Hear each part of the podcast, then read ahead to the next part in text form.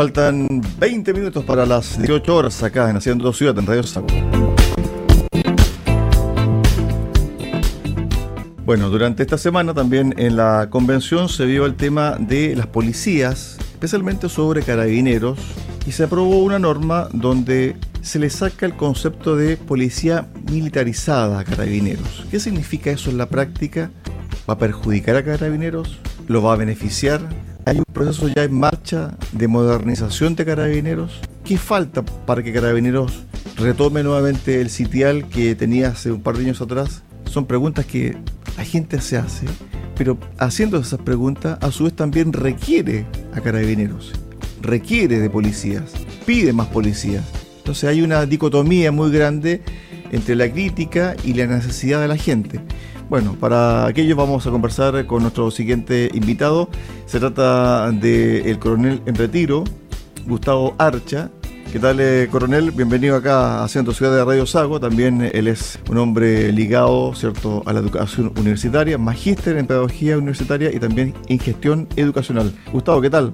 Buenas tardes. Hola, hola, buenas tardes Radio Sago, buenas tardes al programa y a todos los auditores que me han dado la oportunidad de conversar esta tarde este importante tema que lo di a conocer en dos columnas durante esta semana, pero que también sería importante aclarar a la ciudadanía cuál es el rumbo que está tomando la institución respecto de las normas que está eh, redactando la Convención Constitucional y además contrastarlo con el proceso de modernización 2021-2028 que está eh, desarrollando Carabineros de Chile a través de su dirección general. Hola, buenas tardes. Usted fue coronel, coronel en retiro actualmente, y ve esto desde afuera pero me imagino que tiene también antecedentes de cómo se está recepcionando esto, que se está viendo y que se vio, mejor dicho, en la convención, esto del el concepto de no militares o la jerarquía o la función militarizada de carabineros. ¿Qué significa eso de sacarle este concepto a carabineros? Más que sacarle o no sacarle un concepto a una institución encargada de resguardar el orden público, la seguridad pública interior y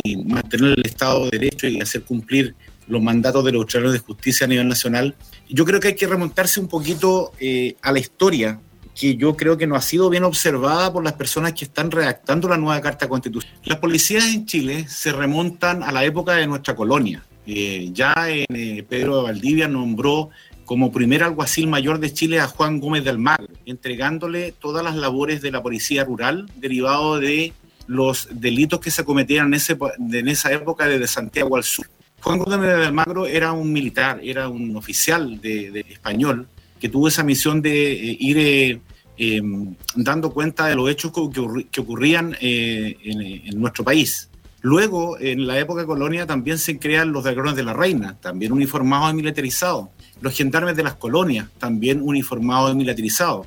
Las policías rurales, también uniformadas y militarizadas. El regimiento de carabineros del ejército, también uniformados y militarizados la policía fiscal, que eran los policías azules que le llaman, no sé si a ustedes suena la historia de Chile, y las policías municipales, que también eran uniformados y militarizados. Y el año 1927, el vicepresidente de la República, Carlos Villén del Campo, eh, previendo una situación que había una diversidad de organizaciones policiales a nivel nacional, creó Carabineros de Chile, entregándole la función del resguardo del orden público a nivel nacional y fusionó al cuerpo de carabineros del ejército, a las policías fiscales y a las policías municipales que tenían un mismo arraigo de características jerarquizadas, disciplinadas, obedientes, no deliberantes, pero nunca se ha utilizado en Chile que las policías son militarizadas, sino que tienen un carácter militar que les da su formación, les da su disciplina, les da su orden y les da su obediencia. Y ese carácter eh, de militar, obediente, no deliberante y jerarquizado, también lo pone a disposición de los gobiernos de turnos para mantener el orden en respaldo de esos gobiernos, independiente del color político que sean. Ese es el primer resumen que podría hacer cuál es la noción del carácter militar de las policías en la historia en Chile. Y lo quiero separar un poquito de una, una, una, o unos constituyentes que relacionaron que la militarización de carabineros obedece a los hechos ocurridos con posterioridad al 11 de septiembre de 1973. Y yo con la introducción que le he hecho previamente, el carácter militar no viene de esa época, viene desde, desde, la formación de la patria. Eso para separar un poquito. Gustavo, a ver, lo que dice la norma en relación a carabineros y a las policías en general esto ya está en el borrador de, la convención, es lo siguiente. Es, está en el borrador. Las policías y sus miembros estarán sujetos a controles en materia de probidad y transparencia en la forma y condiciones que determine la Constitución y la ley. Sus integrantes no podrán pertenecer a partidos políticos, asociarse en entidades públicas o políticas, mejor dicho, gremiales o sindicales, ejercer el derecho a huelga ni postularse a cargos de elección popular. Una de las cosas que cuando se debatió el tema de, sacar el tema de formación, institución de carácter militar, tenía que ver con este miedo a que no pudiesen llevar adelante órdenes. Sin embargo, aquí la norma dice que no podrán ejercer el derecho a huelga pero esto va mucho más allá finalmente desde el punto de vista de la dinámica diaria, Gustavo. Claro, va un poco más allá porque lamentablemente las normas que se están quedando en el borrador de la Convención Constitucional, todas llevan aparejado a que la regulación de las características propias de los elementos que pueden incidir en cada institución se van a determinar por ley y esas leyes van a ser de cuatro séptimos. Por lo tanto, si hay alguna modificación o reforma constitucional que se quiera eh, indicar a futuro, por ejemplo, que los carabineros eh, tengan derecho a huelga o puedan pertenecer, porque voy, voy, a, voy a detenerme un poquito aquí, porque hoy día la, Carabineros de Chile se, se rige por su ley orgánica constitucional 18.961 del año 1990, ley orgánica que por lo demás fue creada en democracia. ¿Ya? Y en esa ley orgánica constitucional, si se toca que la policía tiene un, un carácter militar, pero el carácter militar obedece a la formación, no es que sean militares, eso hay que saber separarlo. Exacto. Segundo, como las leyes se van a poder modificar por cuatro séptimos para decir por una ley simple, perfectamente eso de no deliberancia, no sindicalización podría cambiar por una ley simple si es que eh, los mismos políticos así lo quieren hacer. El temor que había, ¿qué pasaba cuando, por ejemplo, una policía podía hacer un sistema de, brazos caídos, por ejemplo, eh, pedir aumento de remuneraciones, por ejemplo, adaptarse a las 40 horas, que les pagaran las horas extras? Eso es que lo va a regular un estatuto más adelante pero no sabemos qué significa. Y el otro tema muy importante es que la Convención Constitucional rechazó la norma que las únicas policías en Chile iban a ser carabineros de la Policía de Investigaciones, dejando abierta la puerta para la existencia de, posibles otros organismos de carácter policial. Con respecto al tema de la formación y al tema de la modernización, porque usted al principio eh, mencionó de que hay un plan de que se está ejecutando de modernización de carabineros. Y claramente toda institución es movible, es cambiante. Los tiempos de hoy no son los mismos de hace 30, 40, 50 años atrás. La delincuencia también cambia. Bajo ese prisma, ¿cómo debe ser la policía o carabineros en un mediano plazo? Porque en el fondo estamos viendo un tipo de delincuencia mucho más violenta, mucho más organizada y donde evidentemente la forma en cómo se estaba creando un carabinero, la forma en cómo se estaba atacando el delito ya no es la misma y quedó desfasada. ¿Cómo debe ser ese futuro carabinero cuando tiene al frente una situación totalmente distinta, violenta y donde evidentemente también hay mucho insumo para esa delincuencia? Bueno, según el último anuncio efectuado por el general director don Ricardo Yáñez Reco, conjuntamente con la ministra del Interior y el subsecretario del Interior, eh, el plazo de formación del carabinero se amplió del año a los dos años. Ese fue el primer, el primer, la primera modificación en el proceso de formación. Y luego de esos dos años, cuando cumple 10 años, tienes que ir a la escuela suboficiales y especializarse dos años más. En el caso de los oficiales, la escuela son tres años de formación más uno de práctica y luego dos años en la Academia de Ciencias Policiales para completar los cinco años de formación. Eso ya, ya está establecido y em, va a empezar a regir a contar de eh, creo que a mediados de este año, ya con las primeras promociones que van a ingresar por dos años a eh, los, eh, las escuelas de formación policial.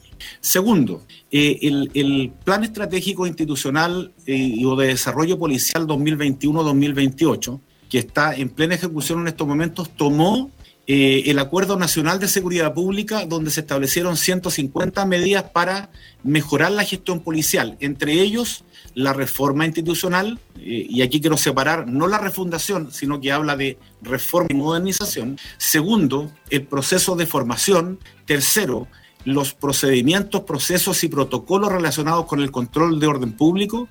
Y cuarto, el tema relacionado con el crimen organizado.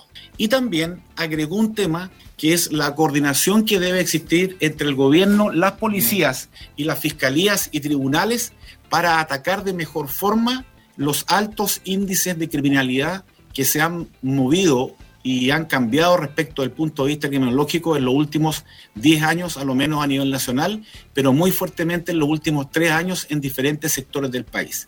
¿Dónde se orienta entonces esta modernización? Primero, la, la, la, la reforma Carabineros se va a hacer con carabineros, porque al principio querían hacerla solamente el ámbito político y ahora aceptaron que la hicieran con carabineros. Y lo más importante es que ahora aceptaron que esta reforma también participara la comunidad, entregando lo que ellos necesitaban o percibían para mejorar sus condiciones de vida. Ese es un punto. Segundo, la, la tecnificación, la especialización y la armonización de determinados procesos, procedimientos y protocolos que vayan separados respecto de la función. Por ejemplo, carabineros que vayan a trabajar exclusivamente en las comisarías, carabineros especializados que vayan a trabajar en el control de orden público y carabineros que vayan a trabajar especializados en lo que es el crimen organizado. Ahora, ¿qué se pidió en este proceso de, transformación, de modernización y de reforma carabineros? Que los restantes actores, Ministerio Público, Ministerio del Interior, tribunales de garantía, tribunales de juicio oral en lo penal, las Cortes de Apelaciones y las Cortes Supremas también asumieran determinadas situaciones de control para que se termine esta famosa puerta giratoria y las penas asociadas a los delitos graves sean más estrictas. Segundo, que el control o la ley de control de armas, que en este momento usted sabe que han ocurrido de, hechos de sangre lamentable, donde eh, lamentablemente falleció una colega del rubro de las comunicaciones de ustedes, eh, tiene que ser modificada, más estricta y orientada no tanto a las personas de las cuales se tiene conocimiento de las armas de fuego donde están inscritas, porque esas armas están inscritas, están georreferenciadas y a las personas que tienen armas inscritas las van a fiscalizar a lo menos dos veces al año. Por lo tanto, se sabe dónde están esas armas. Los que hay que ir a pesquisar cómo están ingresando, por dónde están ingresando, dónde se están comercializando, eh, de qué forma se están utilizando, si están siendo vendidas, si están siendo rentadas, etc. Y el otro tema fuerte es un robusto sistema de inteligencia criminal. No, ya no la vamos a llamar policial ni, ni, que aborde la inteligencia nacional. Un robusto sistema de inteligencia criminal que aborde las reales necesidades y las demandas ciudadanas, porque usted sabe que la seguridad pública es uno de los elementos básicos que demandó la creación de la nueva Carta eh, Magna que se está redactando en el Congreso. Por lo tanto, esos, esos son los ejes. Dos cosas. Lo primero, el tema de atacar al crimen organizado. Y lo segundo, atacar desde el punto de vista de la inteligencia criminal, ¿cierto? La inteligencia criminal. Cuando camioneros y gremios hace una semana atrás pedían eh, soluciones concretas al problema de inseguridad, una de las cosas que pedía era que se aprobara en el Congreso una suerte de mejora a la inteligencia, en eso entonces policial, ahora usted me corrige, inteligencia criminal, para infiltrar ¿cierto? a grupos subversivos que están operando en la macrozona sur. Con respecto, con respecto a eso mismo, ¿cómo está hoy la inteligencia en carabineros? ¿Está bien, más o menos? ¿Está desmantelada después del caso? Yo creo que después, después del caso Huracán, el proceso de inteligencia en carabineros está en plena reforma y especialización, primero que nada. Okay. Segundo, se están utilizando todos los medios que permite la ley en la utilización de la inteligencia. Porque las leyes, independiente de la ley penal y la ley procesal penal, usted sabe que existen muchas leyes especiales donde se se puede aplicar la ley de inteligencia o donde también se puede aplicar la ley de control de drogas, o también donde se puede aplicar la ley de control de armas. Por lo tanto, yo creo que los cuerpos legales en Chile hoy día están vigentes como para poder proceder con todas las labores operativas, investigativas e inteligencia necesarias para llegar a adecuados resultados respecto a una investigación. Gustavo, pero se dice que, disculpa, se dice que después del caso Huracán, yo me refería a Antorcha por, por este dispositivo que supuestamente podía leer eh, mensajes encriptados en WhatsApp. El, elemento, el elemento tecnológico que se puede utilizar. Claro. Se dice que después del caso Huracán prácticamente se desmanteló la inteligencia en Carabineros y que mucha gente que llevaba muchos años trabajando se fue para la casa. Esa gente debiese volver, debiese eh, colaborar, porque en el fondo son personas que tienen una experiencia y una preparación de años y que para la gente que trabaja o va a trabajar en inteligencia no se hace en uno o dos años, sino que tienen que pasar mucho tiempo para que tengan un perfil de ese tipo. Gustavo. A eso, a, eso me, a eso me refería yo en el proceso de especialización.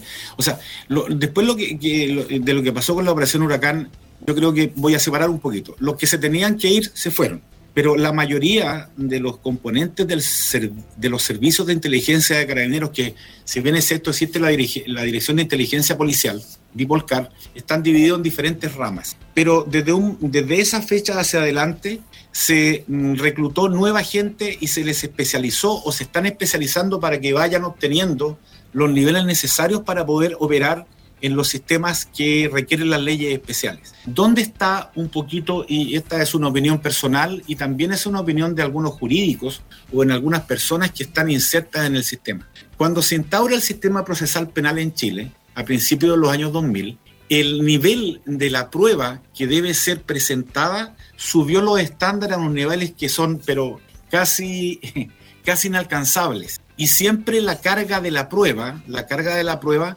la tiene que llevar la fiscalía conjuntamente con los investigadores. Por eso es que hoy eh, muchas veces en algunos procedimientos eh, de carácter especializado, por ejemplo, ley de control de armas, o ley antiterrorista, o ley antidrogas, muchas veces los fiscales inclusive se fijan hasta qué juez de garantía está de turno en ese momento para poder formalizar a un imputado. Entonces, eh, yo creo que lo, que lo que hay que consolidar hoy día que el sistema de justicia penal, el sistema de inteligencia, criminal y los sistemas de apoyo para hacer las persecuciones de tipo criminal en los delitos de leyes especiales tiene que robustecerse para que no queden estas puertas abiertas que si falta una prueba, que si no se tomó un testimonio, si faltó una simple declaración o no se llenó un acta, se puedan decretar eh, ilegales de determinadas detenciones y las personas queden en libertad. Si el tema está en que yo creo que falta un poco de unir estos engranajes que todavía están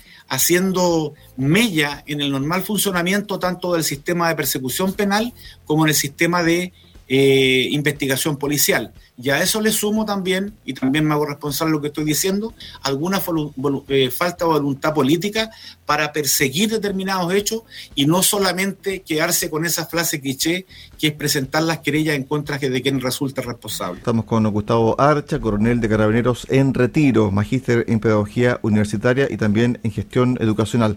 Con respecto al tema de la macrozona sur, Carabinero está capacitado para ponerle coto a la violencia o necesita refuerzo? Porque en el fondo estamos hablando de, grupos con cierto grado de preparación, cuando uno ve de repente el tipo de delito que hacen, uno dice aquí hay logística, aquí hay preparación, aquí hay análisis, etcétera. Y la pregunta que uno se hace, Carabineros, con lo que tiene hoy a mano, ¿está capacitado para enfrentar estos delitos de carácter subversivo o aquí ya tiene que entrar otro tipo de contención para ir en búsqueda de esos subversivos y cortar definitivamente o, quizás bajar la intensidad de la violencia? Yo creo que Carabineros eh, está falto en dotaciones, eso se está regularizando en el plan de modernización. Yo creo que la labor preventiva que se hace en esta macro zona sur cumple sus objetivos principalmente orientada a los procedimientos policiales ordinarios, pero sí yo creo que se requiere un apoyo adicional en determinados sectores que tienen mayor contingencia donde Carabineros no puede operar solo y que necesita la cooperación de otras fuerzas también especializadas para a lo menos contener y no seguir aumentando los hechos que están ocurriendo. Estos lamentables hechos que están ocurriendo y que son de importancia y generan tremenda intranquilidad en las personas que viven en estas regiones y que por lo demás también, si usted ha visto las estadísticas, se está eh, prolongando un poco hacia nuestra región, región de los ríos y región de los lagos. Eh, sí, yo creo que Carabineros eh, no puede actuar solo, aquí se necesita aunar esfuerzos, aquí se necesita participación de otras instituciones que por ley les permiten realizar esas actuaciones, conjuntamente mayor apoyo de las fiscalías, buenas planificaciones, buenos planes de búsqueda de información, intervenciones, eh, mejoramiento en la tecnología y también que determinados privilegios de determinadas zonas donde no puede ni siquiera entrar una ministra sean eh, claudicados de forma eh, o de raíz para que se pueda mantener el Estado de Derecho, sino esto va a ser una consecución de hechos que van a limitar el accionar de las policías, el accionar de la justicia y en definitiva a quien afecta es a las personas, a las propias comunidades y a las personas que están eh, siendo afectadas en ese lugar. Lo último, quizás esto que tú planteas, la forma de, cómo hacerlo, tiene un ingrediente que al mundo político le cuesta asumir. Porque en el fondo, si esto se hace como se debiese hacer, esto va a derivar en bajas. ¿Y las bajas quién las va a asumir desde el punto de vista político? Yo creo que ahí también hay un, zapato chino, una encrucijada del mundo político para tomar una decisión de fondo, ¿o no? Bueno, en toda situación de crisis, principalmente relacionadas con la seguridad exterior o la seguridad interior del Estado, cuando se adoptan medidas, uno tiene que poner o, tirar todas las cartas encima de la mesa. Y dentro de esas cartas, lamentablemente, puede existir en algún momento bajas de un lado o de otro. Lo que se tiene que tender es a utilizar determinados mecanismos, estrategias, planificaciones y políticas que eviten llegar a ese tipo de conflicto. Eh, hemos escuchado diálogo, eh, hay, un sector de las comunidades del sur que no quiere dialogar. Hemos escuchado tratar de, de asistir a reuniones y han recibido a las propias autoridades en forma defectuosa, inclusive las han atacado. Han fallecido carabineros, han fallecido eh, policías de investigaciones. Por lo tanto, yo creo que si, si se honoraran los esfuerzos para hacer estrategias conjuntas, conjuntas, y me refiero a estrategias de carácter de planificación, organización, dirección, control, donde intervenga el conocimiento de los especialistas y también pueda participar la política, yo creo que se pueden buscar soluciones. Pero en este momento, si esas propuestas que se han hecho no están funcionando, yo creo que hay que ir escalando de a poco en medidas más fuertes, tal como se hacen los procedimientos de, control del orden público. Cuando están alterados el orden público, llegan los carabineros, siempre se va escalando el nivel de operación. Dialogar, disuadir, contener, disolver y detener. Yo creo que a esto hay que ponerle también una escala que definan los propios intervinientes para buscar soluciones, pero que sean en conjunto, no en forma individual.